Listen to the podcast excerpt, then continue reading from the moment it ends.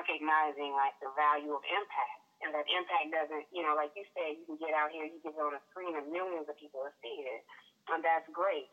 But I also have the benefit of sometimes just hearing from the voice of one and that idea that I'm, I'm I am making some impact somewhere, and that I don't have to be a glory seeker.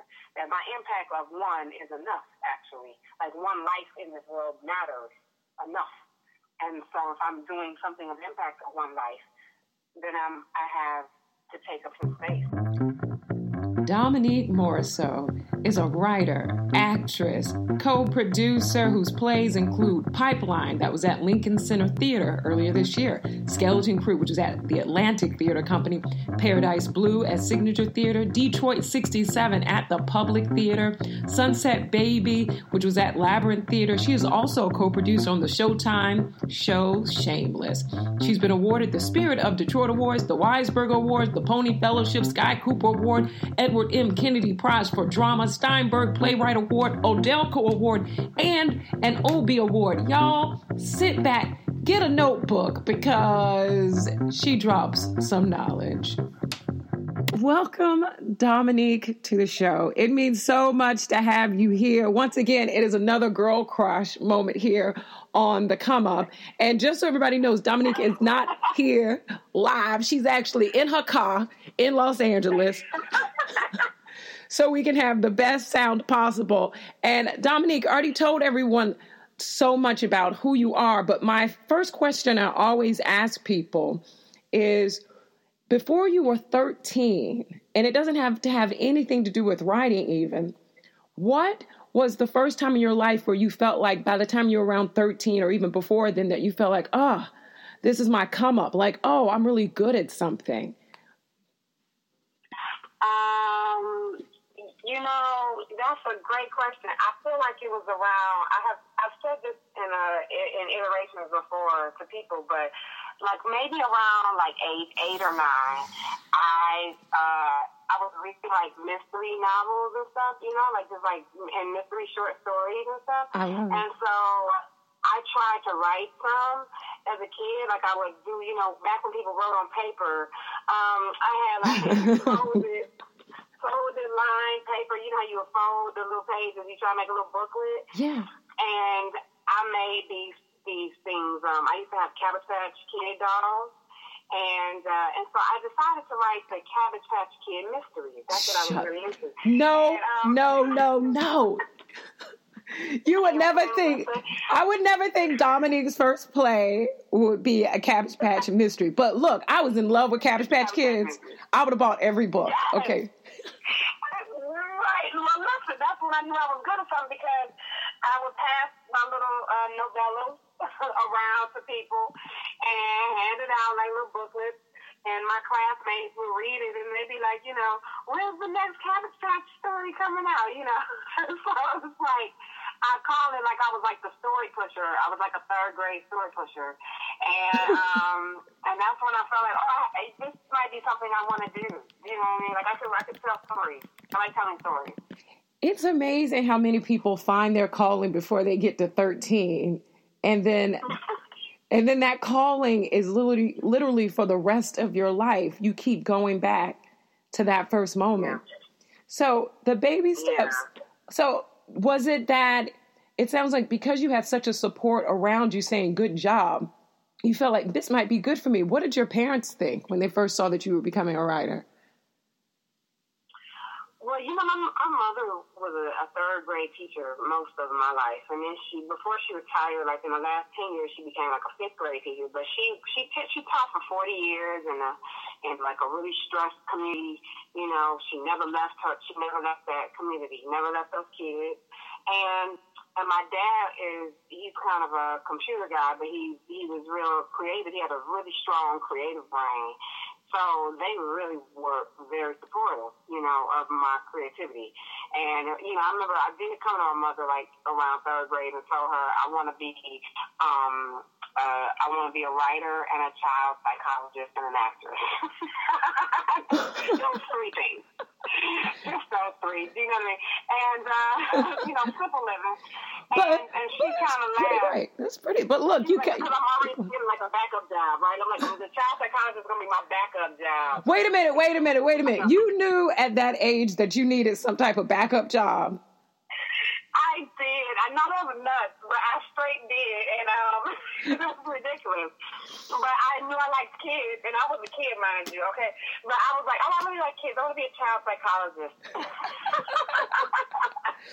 but look, you know what? I wonder yeah. if this is. I wonder if that's like culturally just specific for Black people. It's like look, I can I can look around my neighborhood and see nobody's making money off of what they're writing. So just in case, I'll have like right. another job out here that's got a degree attached to it. That seems to make sense to me. That's, you that's right. And I'm sure my mother and her push toward education probably has some subconscious things to do with it. She never, like, she always pushed education to me. She never pushed, like, job and career to me. She just pushed education, you no. know, because that's what's big and that's what she believes in, you know. Dominique, it is ah. so great to hear your voice. Oh my goodness. I'm just so excited. Yay. I'm just so excited for everything that you're doing.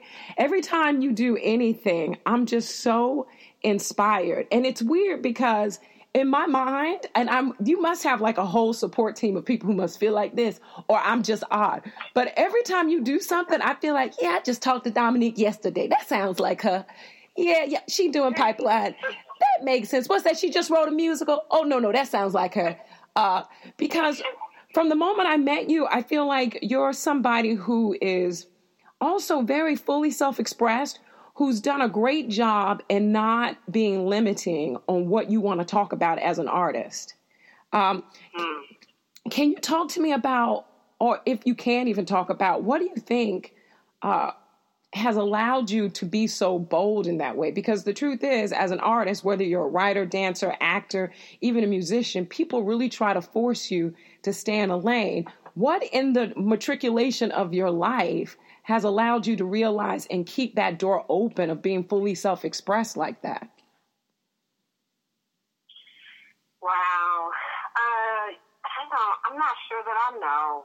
I, I, I think that it's like it's almost like asking like how do you know? It's like asking a karate kid how you know how to fight. You're like oh well i was waxing i was waxing these windows and then you know um but it's, it's because i feel like what that really is is all the the the, the fifty thousand the fifty eleven coaches i've had in my life right? Right. The, i'm sure that has something to do with the people in my life who my teachers and my mentors and my you know, my family members and all the people that laid like a confident hand on me and, and told me that I, you know, that I kind of, that made me believe sky was the limit. I believe them. If you tell me that, I'm going to believe you, you know.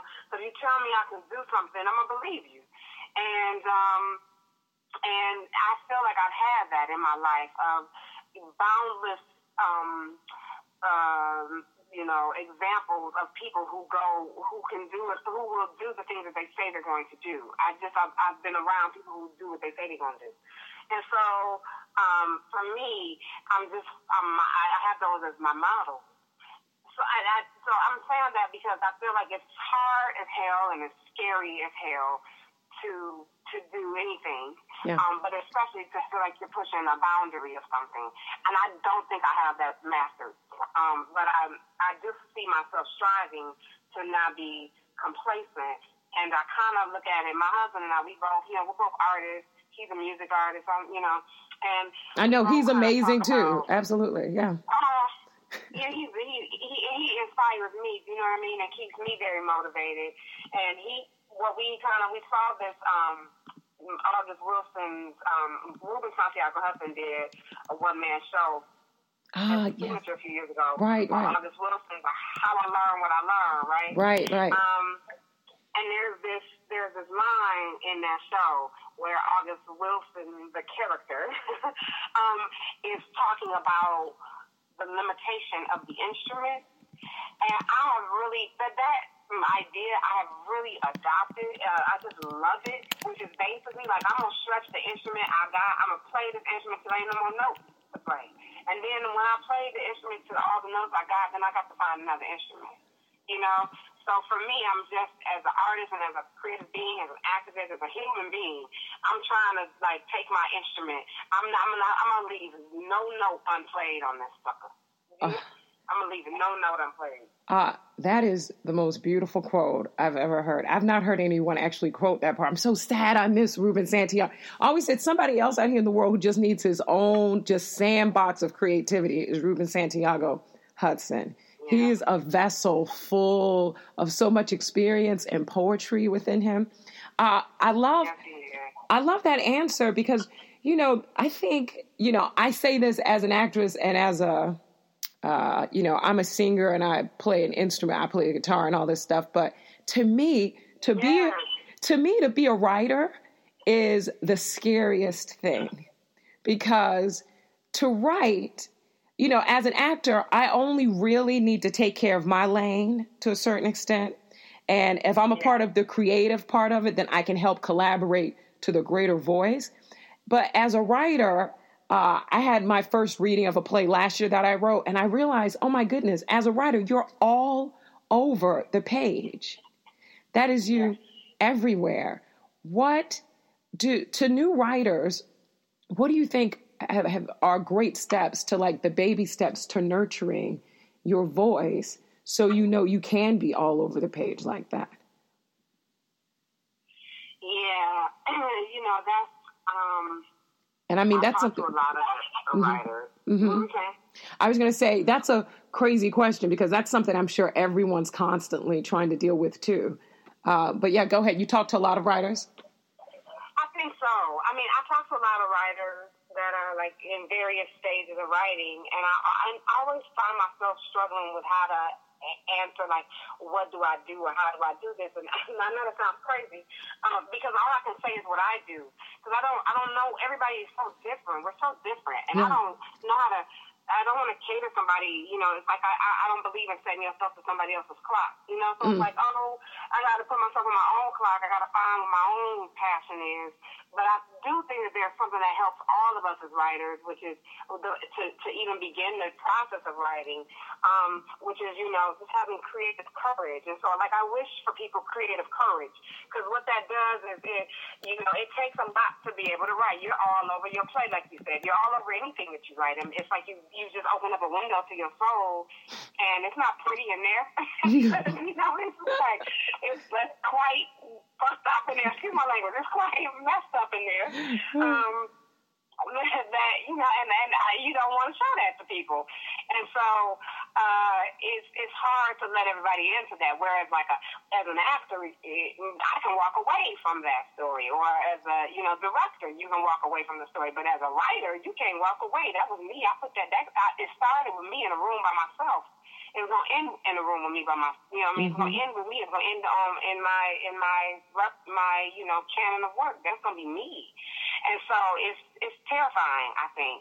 Um, before I first think you you know creative courage to like you know it takes a lot of I think self forgiveness um, and a little a bit of being okay with yourself, like being okay with the messy parts.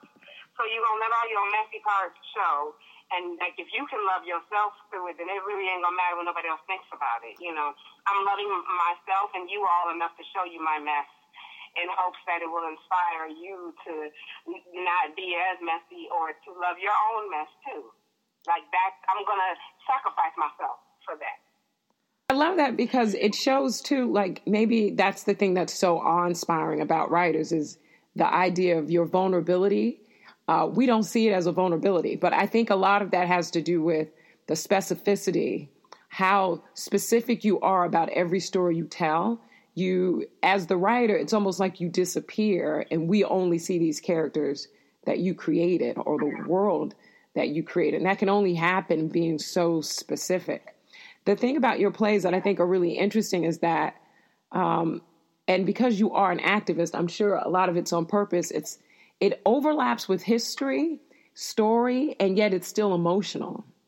And so I feel like your plays are a great learning tool. Uh, it's a great learning tool in so many ways, whether it's for humanity or education. Uh, and so, because that's true, and every time you do a play, I feel like a busload should come out Have you noticed what has worked to really get people of diverse backgrounds to come out to see these sorts of plays? What have you noticed that has worked? Or do you find that you still have to push every theater that you're with to really figure out a way how to open up the doors so everyone can come in and see this and not just old white people, which we love old white people, um, but your story is for everyone. How do you get everyone in there? Yeah, I, it's the latter of what you said. I, I have to push. I mean, that doesn't come, and you know, to the point where at this at this, this stage in the game for me, after having done the work that I've done for a long time, I'm actually just it's just not okay. I mean, I'm just like it's, I have reached a new point in my life where it's just I'm not, I'm not I mean I'm intolerant of a lack of diversity at the theater. Mm-hmm. I'm just intolerant of it. So um, if we're gonna do everything, I'm gonna, I'm gonna talk to your marketing team. I'm gonna, I want to have. I'm, I'm gonna be involved, especially if it's the premiere of my work, and especially if it's in a city that I have like relationships with people. Like I'm going, we got we got work to do. I'm gonna talk to the theater about who they need to hire in my communities. You know, to help spread the word in those communities. What kind of like community engagement we're to be having around my work? Like it's just not because it's not it's not. I'm just intolerant of of us being um what I said to somebody recently that asked me about this, and I, I didn't even I'm not, I wasn't trying to be uh you know clever or or cheeky or whatever, but it was I said you know it's like this is 2018 almost right.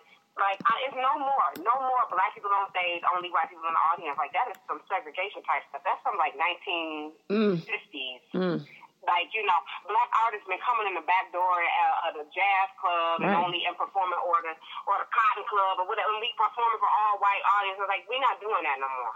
We're not doing that no more. Like it, it's it's it's it's, it's unacceptable to the point of like segregation type on it. Like don't Jim Crow my plays no more. I'm not I'm not okay with it. Well, you know, it's so, funny. You're so right. It is such. It's almost like Jim Crow, and I feel like it's really like Jim Crow when there's only one show that is diverse because I think the problems with uh, right. many theaters is that whether it's one black, one Latino, one Asian, uh, anything that's not um, from the majority, it's you only have one touch point every 365 days a year to reach out to a community. No wonder that community is not coming because it's like you only call them up once a year. I don't even know if your mama would like you if you only called her up once a year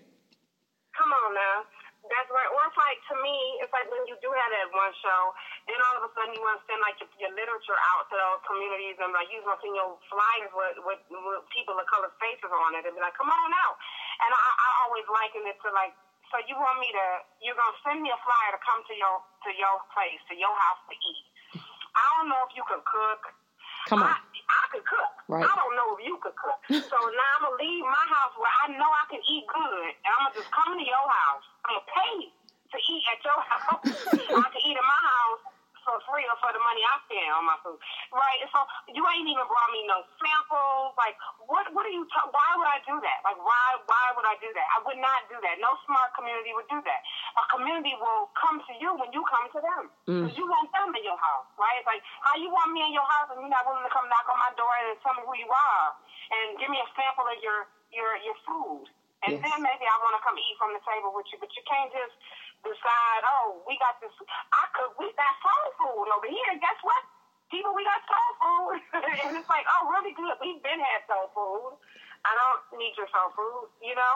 Um, we have to do a little better at like going out into the community and connecting with them and, and engaging them and stop making them feel cheap. Mm. Like we just want your money for this one thing and then we don't care about you no more.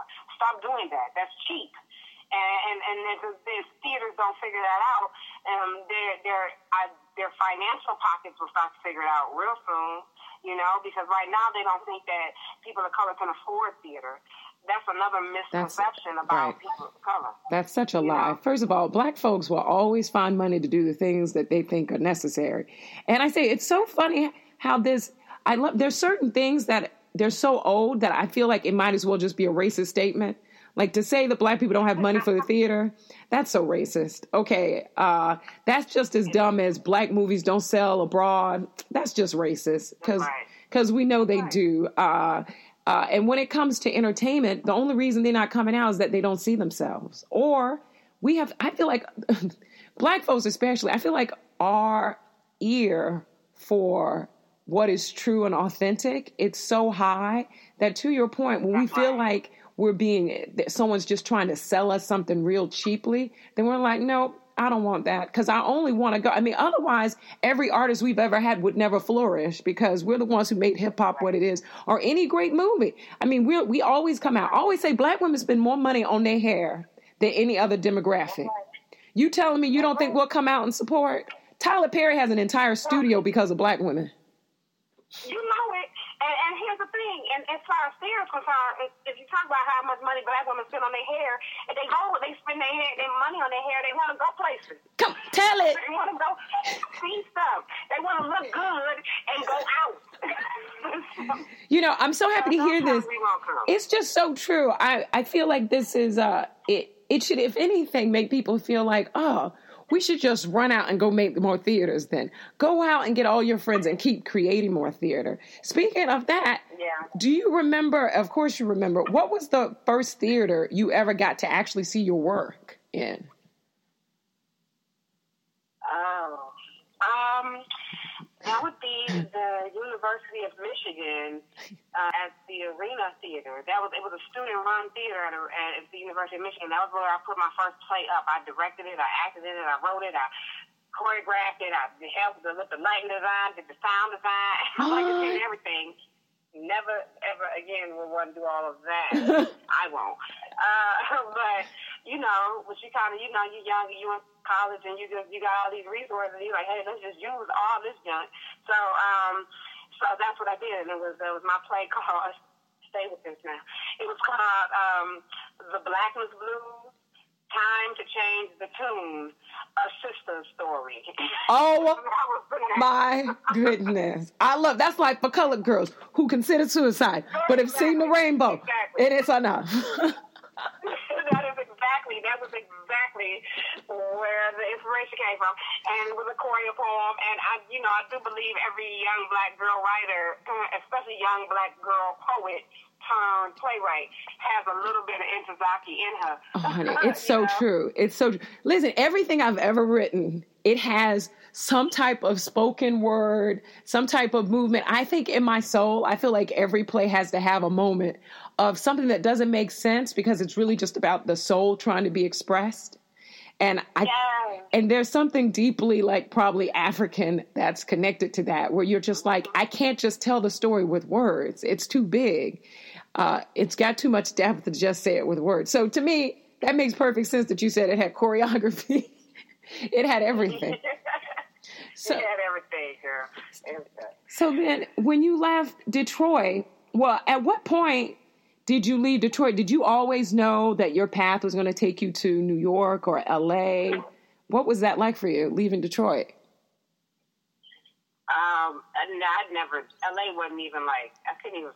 No, LA was never in my purview. Right. Um, New York was. I'm not surprised LA to hear that. Yeah. Yeah, I'm sure. Never in my purview. And now I'm like literally, I'm living here. Like I'm gonna be here. Like we gonna find a home here. Like we living here. Well, and I just, I, I don't even know what that is. The quality of life in LA is is so superior over New York City.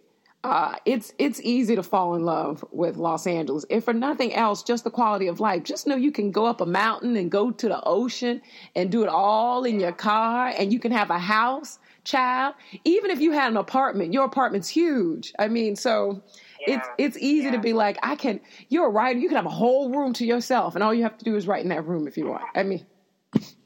So it, it makes I know sense. I'm still I'm still I'm still mourning Brooklyn. Like I'm a Brooklyn girl.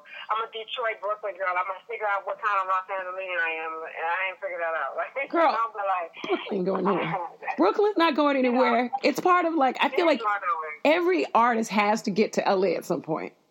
Uh, now, yeah. whether or not you live there forever and ever, that's another question. But everybody got to get through LA at some point, uh, and it's a blessing for why you're there. So yeah, you got to stay there. Absolutely.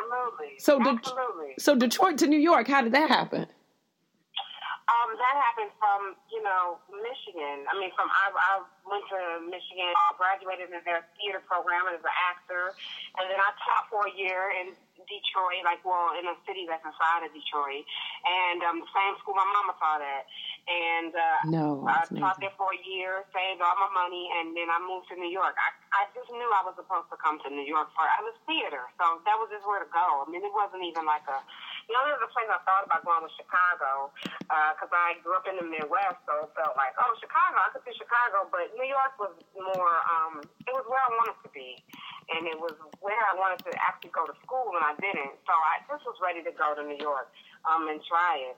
And so that's how that happened. And you know, and I and I found I, I feel that New York was really it was where I was supposed to be. It was like just in my bones. Like I'm ever I'll, I'll I'll become you know whatever I become out here in LA. I will always also be a New Yorker. I'll be a New Yorker and a Los Angelino or whatever it'll be. But I'll I'll I'll never lose that. And I'm still a Detroiter.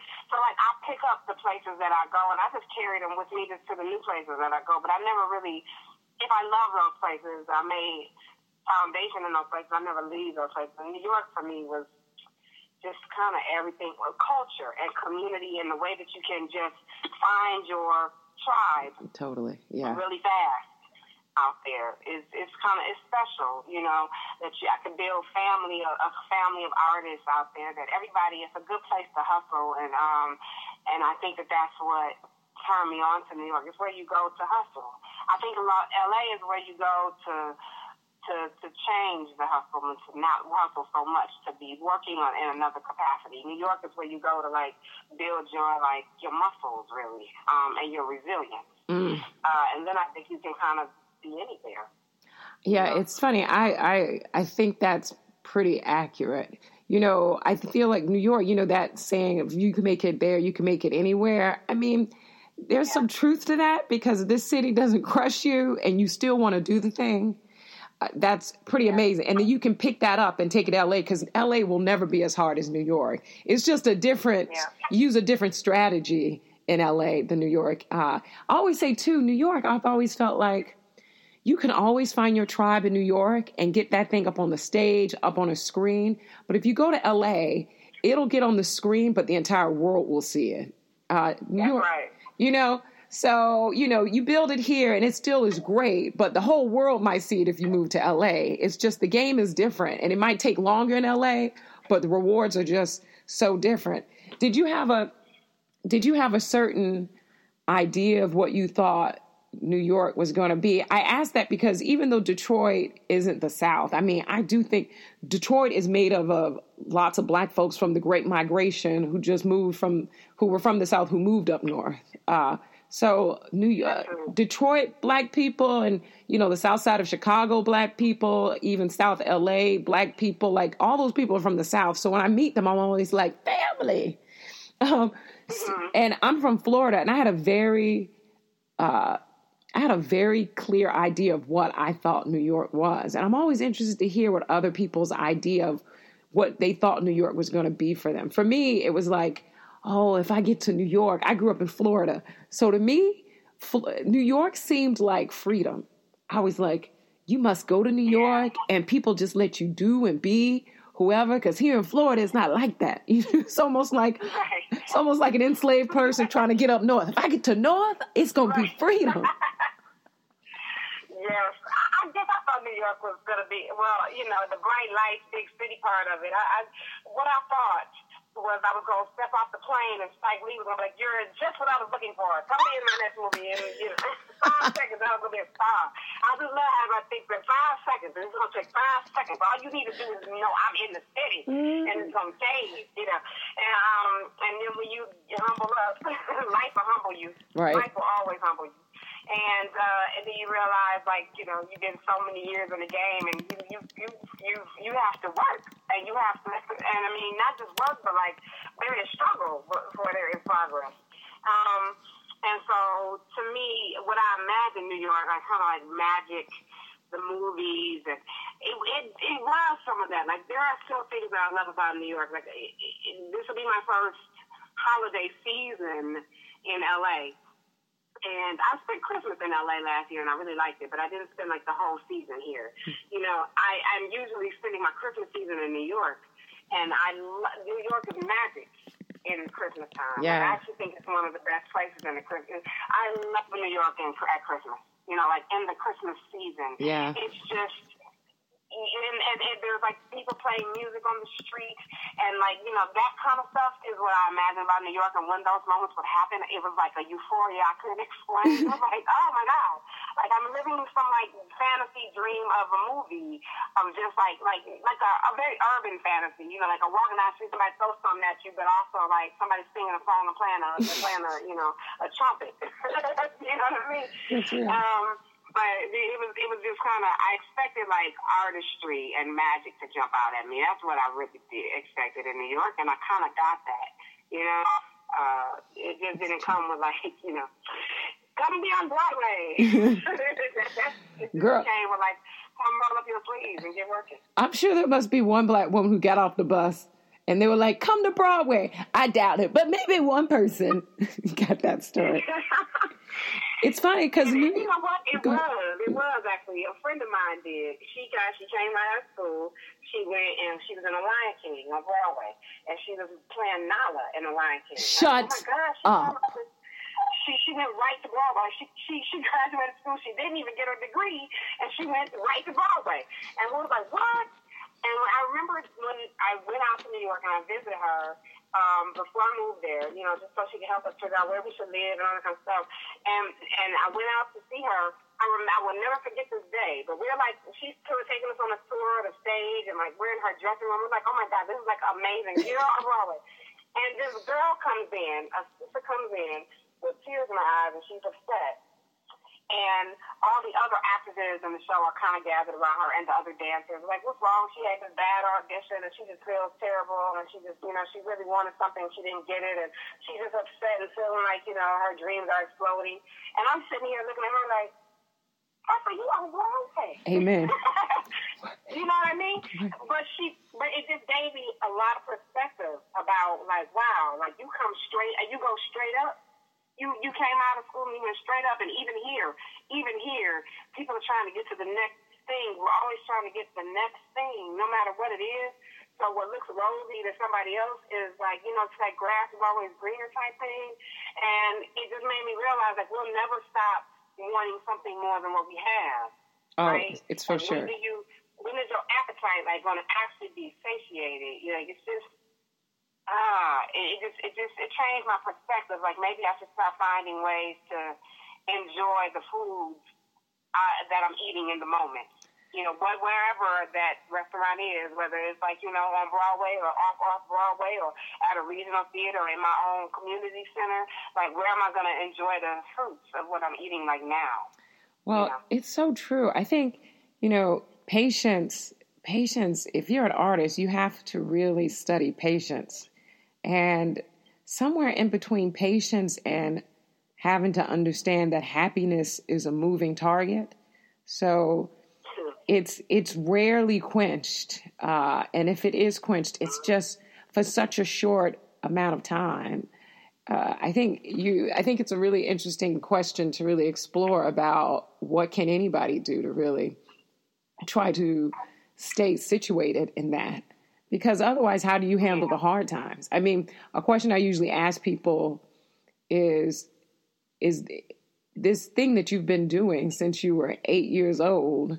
If was there ever a time in your life where you felt like you might just throw in the towel, like maybe this wasn't for you, and then even if it was just a glimmer of that, and then how did you overcome that thought? Yeah, I mean, yeah, I can say that uh, I've had that thought yesterday. I, I mean, like that that that is a recurring thought. I think That's so Um, crazy to hear because okay, so you're talking about the girl in Lion King. I'm sitting here like Dominique, Dominique. You got your new TV show Shameless that you just finished working on the eighth season. Uh, you got a musical out here. I know you got a show coming back to Signature. I think next year, right, with Ruben. Um, Yeah, that's right. Mhm. so I'm like, you have things to look forward to. So yeah, what is that thing? And then how do you overcome that thing? I almost feel like that thought must be some stupid recycle button of thoughts that just come up. It just like a pop tart. It just pops up every now and then. Like what? What is it? How do you deal with it? Yeah, I mean, I, I, I think it is some. I wish I knew. I mean, I guess I do know sometimes the source of it, and if I do, I can kill it. But mm-hmm. sometimes, um, it, it, it decides like you. you be driving, all of a sudden you got sideswiped by it. It's like, oh man, that monster, that monster then came back. Um, and yeah. I realized that that monster, when that monster surfaces, all I know about the monster for sure is that when I am out of balance, spiritually and emotionally, and I haven't had time to take care of my spiritual and emotional health, I'm not, I'm not able to see the forest of trees. You know, mm. and that's when a that's when that, that negative thing can start emerging and telling me, you know, a whole lot of bad things about myself or about, uh, you know, like, or just fatigue me yeah. to the point or, or make me feel exhausted from the fight. I think that's what I normally feel. I feel yeah. like, oh God, you know, maybe not that I'm not, that I don't have a thing of value, but that that I'm the only one that might feel that way, or that it will be no one's going to let me emerge. Then no one wants to to hear the thing that I have to say because it's too. Um, it makes everyone uncomfortable, mm. and so um, no one's going to allow me to make them uncomfortable. They're not going to want to do that. They try to because no one likes to be no one likes you holding up mirrors and stuff to them, and you know while you're holding up one to yourself, and no one wants to be thinking about that. That's not fun for a lot of people. They want to you know, they want to just chill and, and believe in the false hype and the smoke in the mirrors or whatever. Right. And I'm just not that kind of artist. I'm always going to put up mirrors, social mirrors, you know, um, personal mirrors, whatever.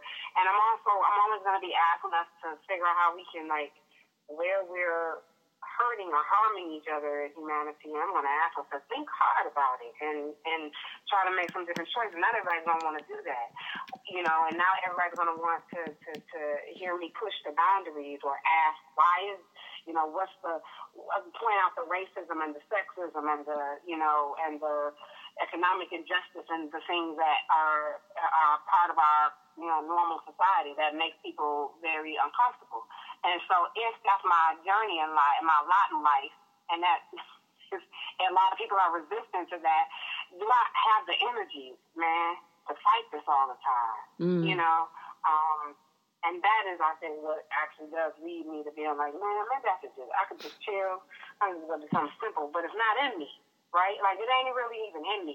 From teaching to to, to writing a musical, it's just not, it's just not in me to to go along with to get along. You know, I'm always going to push something. I'm I'm asking to push boundaries because I do it for myself.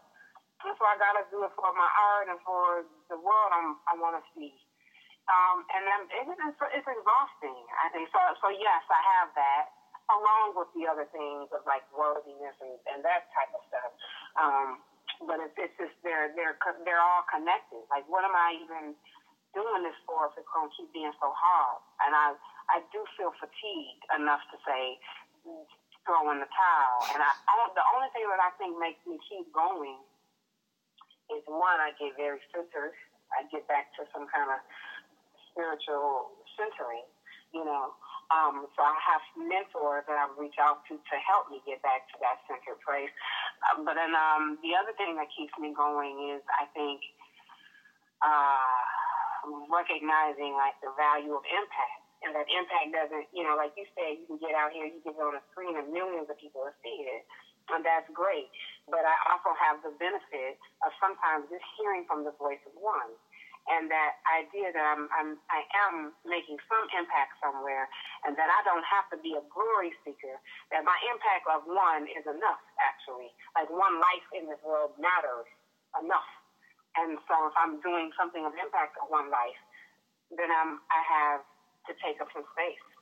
Oh, that Dominique, that's beautiful. You know, one of the reasons I created this show is because I feel like we're so, we're, because it's a capitalistic country, we're so focused on how many screens was your TV show or movie on? And like how many records did that record sell? And how many likes did you get? And you only get rewarded in a cannibalistic sort of way because it's based off yeah. of the mass quantity but not necessarily the depth and the impact of something the right. the authentic voice of an artist. That's not what's actually celebrated. And what's so important to me about this exploration of me even doing this podcast for this year is really about trying to explore like what what is the simplistic reason why people become artists? And I think what you said is so true. It'd be it's it's such a paradigm shift to have to help people think that to have one person to actually listen to you is of great value to the world. Uh, and if you can reach a hundred, that's cool, but you can never get to a hundred if you don't just try to reach one. And I feel like. I feel like we like skip over that. And maybe that's because we're young. And again, it's because we're trying to see how much can we get in how short of time. But to me, you really hit the head on. I mean, maybe the, the best way to even cultivate a voice is does anyone even resonate with what you just did? And then and then go out and actually have a conversation with that one person and see where does that conversation take you.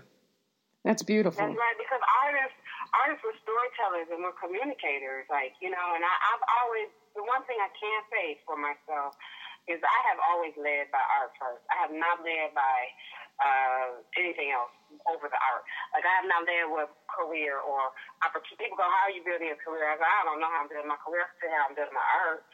You know, and I follow the career follows, but I, I do not lead with career. Um, and so I don't actually know when people ask me for advice, career advice. That's where I get real nervous because like I don't know. I don't know how to build a career. I know how to build art. And so, and because I lead with my art, I, I feel that you know, we get very uh, industry. That's a career, right? And so industry tells you that you know how many numbers. Uh, industry is going to quantify you, right? You know, and quantify you by the wrong things. You quantify me by numbers. I'm, I defy math. So mm. how you gonna put me on like? You know, in your numbers, they're not gonna ever add up to me. Mm. So it's, it's it's like, what? How are we gonna allow ourselves to be quantified? You cannot quantify my value by dollars or math.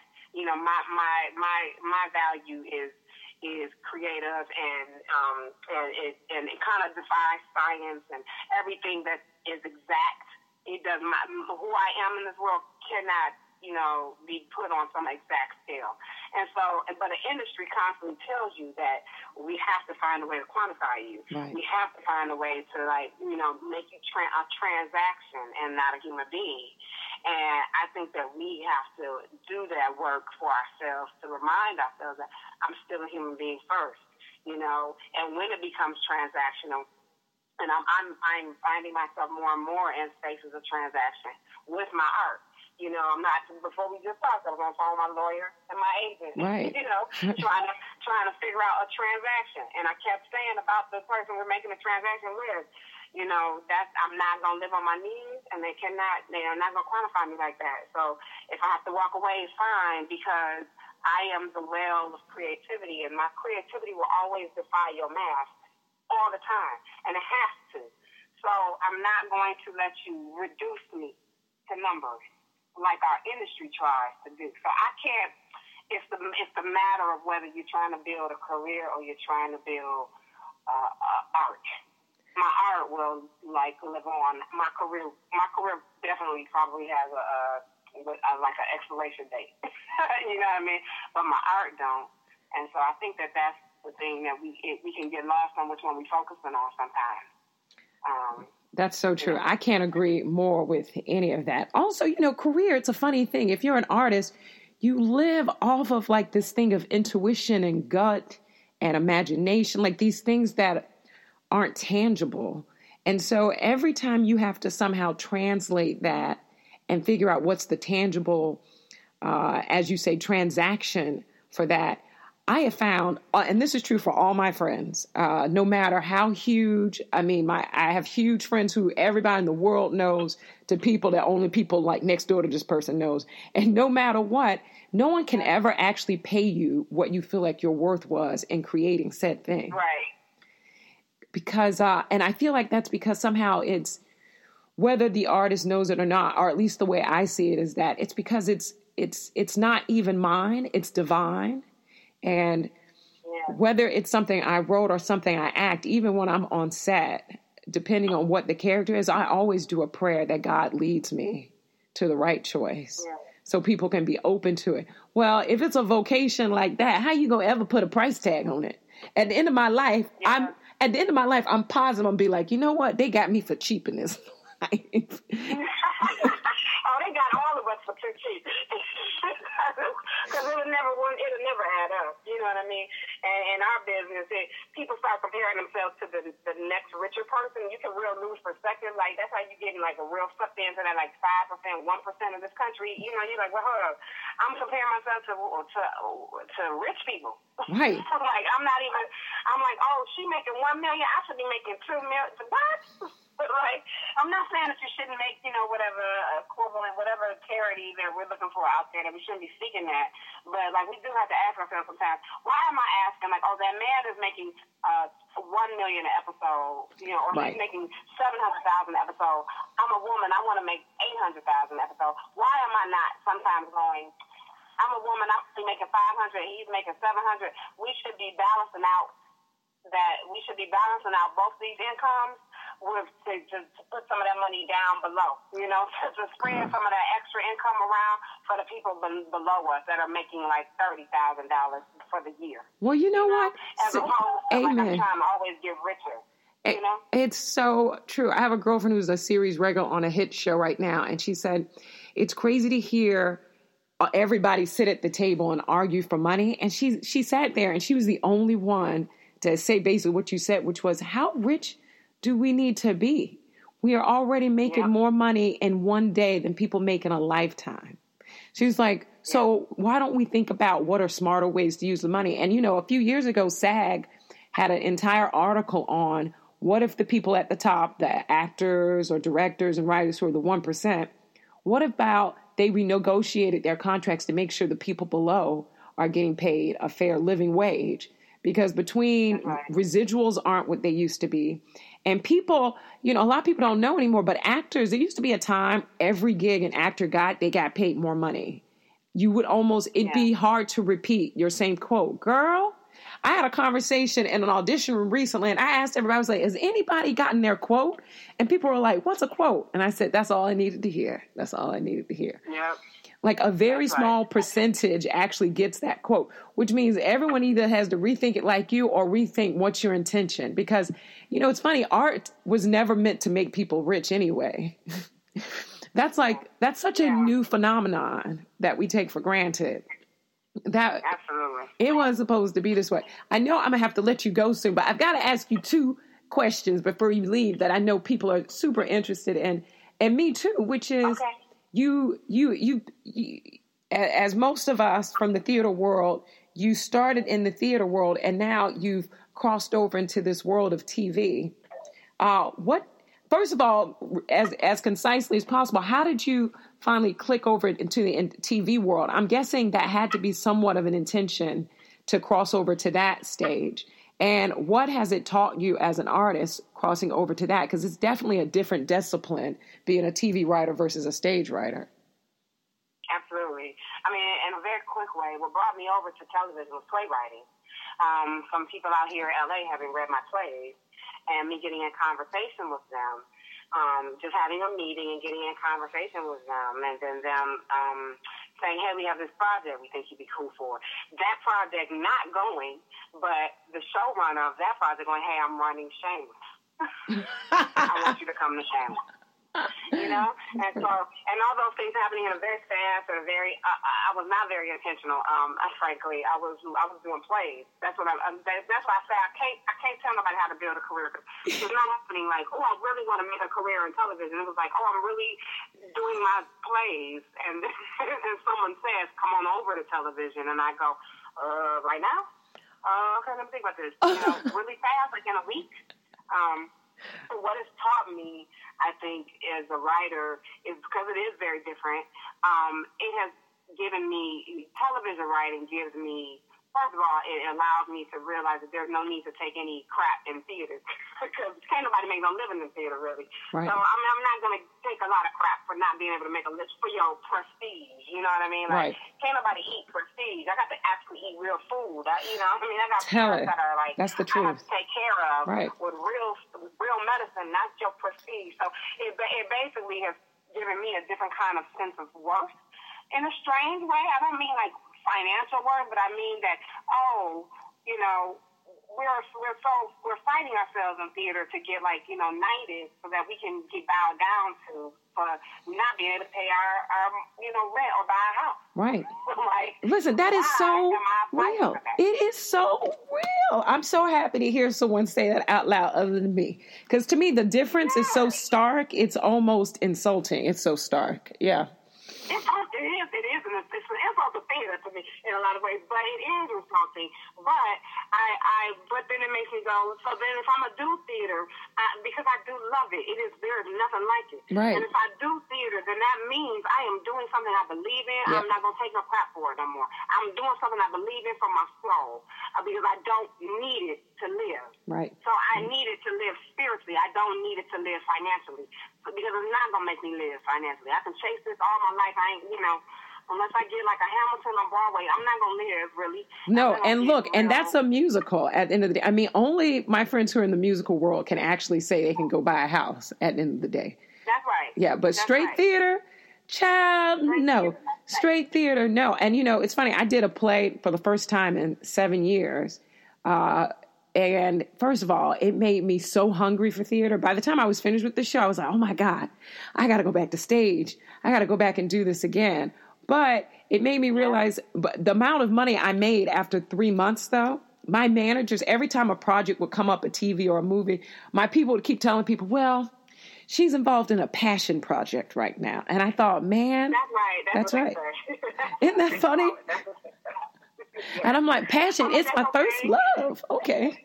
It's the first love. She's involved with like uh, uh, basically a, a life saving soul project. you know, that's what she's doing. You know, I mean, and, and she's she's creating a legacy right now. I'm sorry, she'll be back. Oh my God. I have not heard that one. I love that. She's creating a You legacy. know. So Yeah. you know, but so anyway, so those are the differences. But and I, I I value them both, but equally, but very differently. You know. No, it's true. And then so, and like you were saying, now you're over in TV. What has, has this actually, uh, has it affected the way you've looked at how you even create your theater now? Has anything resonated to the other in a different way?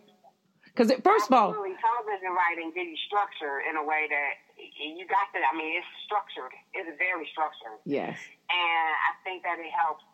To me, as a writer, playwrights, you know, we get in the room. We're like, I mean, structure is like the most painful for me, and a lot of playwrights that I know, we're like, structure is the most painful part of writing. Yeah. Like trying to figure out how how the house is all going to stand. Yes. That's annoying. But like splashing color on the walls, that's a lot of fun. I know it's so I mean? true. It's so true. You know. It's so true. TV makes you have to have a house. You got to have a sound house, or the suckers don't get on the air. It's going on the air, whether you finished it and you painted it like you like it or not. You know, so we gotta. It it, it requires a faster and more um, a very. It, it builds a muscle of quickly coming up with like how your story's gonna work. I think Yeah. it's so And, exciting to uh, know that this is what you're doing. And Lynn Nottage, I hear she's over there. She uh, is one of the writers and producers for She's Gotta Have It. And there's so many Yeah. more theater writers in general doing TV, which is probably why TV has gotten so much better. I think so. I mean, there's a lot of artists that are great in television, but I think playwrights are definitely doing our part to pull the weight up of, of making sure television writing is like top notch. And I think that that's awesome. That's why I love TV so much right now.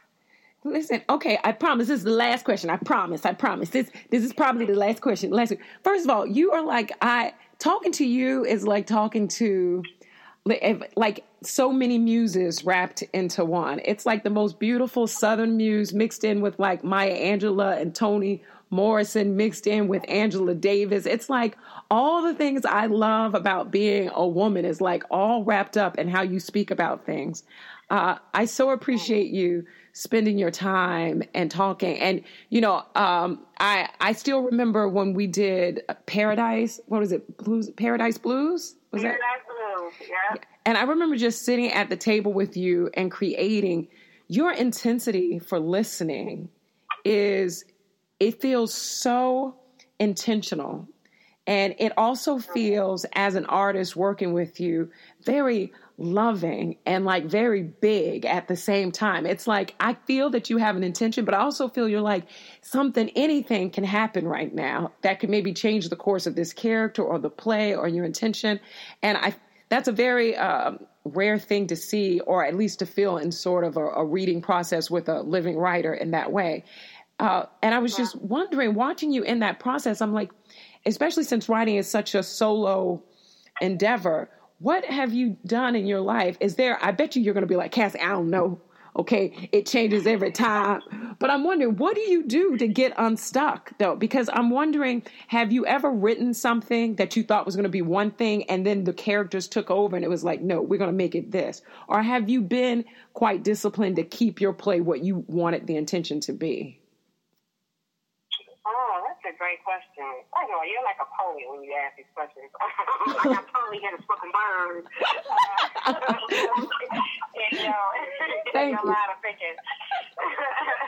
um, but uh, uh, to get on, stuff, I mean, I, I do tend to. I think about. I don't like spend a long time. Like it don't take me like a year to write a play per se. It might take me a year, um, but it don't take me a year to actually sit down and write the play. It takes me a year to like I be having it on my mind for a year. You know what I mean? Like right. I'm thinking about these characters for a year. I'm thinking about like you know what I want to say and who I want to say it through. But by the time I actually sit down and start putting my hands to the you know to the keyboard, I kind of have some sense a lot of times of, of who I'm trying to create. Now that's not always true, but sometimes, you know, I find that when I have no ideas and I'm just like ready to just experiment, that's usually the incomplete plays that sit in a vault somewhere, right? but when I'm like kind of know and that's plenty, and I might recycle them shoes. You know, that was like, oh, that was good dialogue.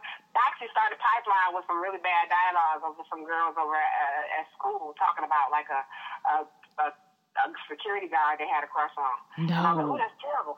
But it led to like it led to like you know um, some other forms of that story being told, and it made its way into the story in a different way, you know.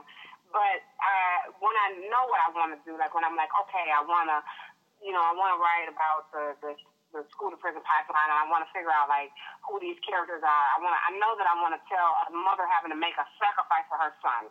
Like once I know what the main character's trying to fight for, I could write. I could get there. I could write all day because I, I just know once you know what somebody wants really badly, mm-hmm. then you can start. You can. You, all you got to do is make a decision about whether or not they're gonna get it. Right. No, that's know? so true. That's all that's a play is. Know. You're so right. Yeah, yeah. That's all a play is. so I don't. I don't always know if they're gonna get it or not when I'm writing it, but I know what they want, so now I can start creating a lot of fun obstacles for them to get what they want. And at the end of it, I usually find myself like okay, so now they want it. Are they gonna get it? Are they not? I surprise myself sometimes with that answer. Ooh. But at least when I know what they're fighting for, I know I know what the play's about, and I can start writing. You know, um, so to me, that's how I get unstuck. I, if I sit down and I think about who am I really trying to tell a story through, what do they want? Like, what do they really want more than anything in the world? You just, and it's something simple sometimes. Like, she just want her pension he just won't, you know, he just wants to, uh, and she just wants her son not to stay in, and she just wants her son not to go to jail. Right. That's like it, you know what I mean? Yeah. Like, he just want her, he just want her to, to, to marry him, or well, he just want a bar. Uh, all he want is a bar, you know? and like, like, it's simple things that they want, and I can figure out how to, to, to get them around fighting for it. And that's the interesting part to me. Um, what they willing to do for it what are you willing to do for it? Oh, that is the sexiest thing ever. That's the truth. What are they willing to look? I can create a whole character off of what are they willing to do for it. That's all the human being is. The choices. That's all human being is. Yeah. What you willing to do for it? You want you want you want a piece of cake from the store. What you willing to do for it? You gonna come to my store for it? like, how hungry are you? do you know what I mean? No, it's That's true. That's what I started figuring out. Man, I loved Pipeline so much. I mean the the at the end of that play, I called my sister, but I was like, "You got to drive to New York to see this play. Every mother needs to uh-huh. see Pipeline, especially that moment when she gets on her knees and she just begs and she's like, "Just tell me what you want me to do." And when he gets into that monologue, I was it him who gets into the monologue about if I could just maybe just go off somewhere like just a big open field somewhere I mean, as a onlooker onto that play, and this is true for all your plays, I sit there and I have like a totally alternate conversation of how would I fix this problem? How can the world fix this problem? It's so yeah. overwhelming and it's so beautiful. And I think I heard y'all filmed it, didn't you? PBS filmed it. Uh, yeah, uh, yep, that's right. It's gonna be on PBS next year. Listen, okay, so, what a blessing. Cool. What that is super cool. What a blessing because then everybody can see that. Because sometimes I see a show and I'm like, everybody needs to see this. It is medicine, everybody. Dominique Morisseau, you are medicine. I miss you so much, but LA is so lucky. LA is so lucky to have you. But I miss you and I adore you. When you come to town, drinks or tea are on me. Thank you so much. Yeah.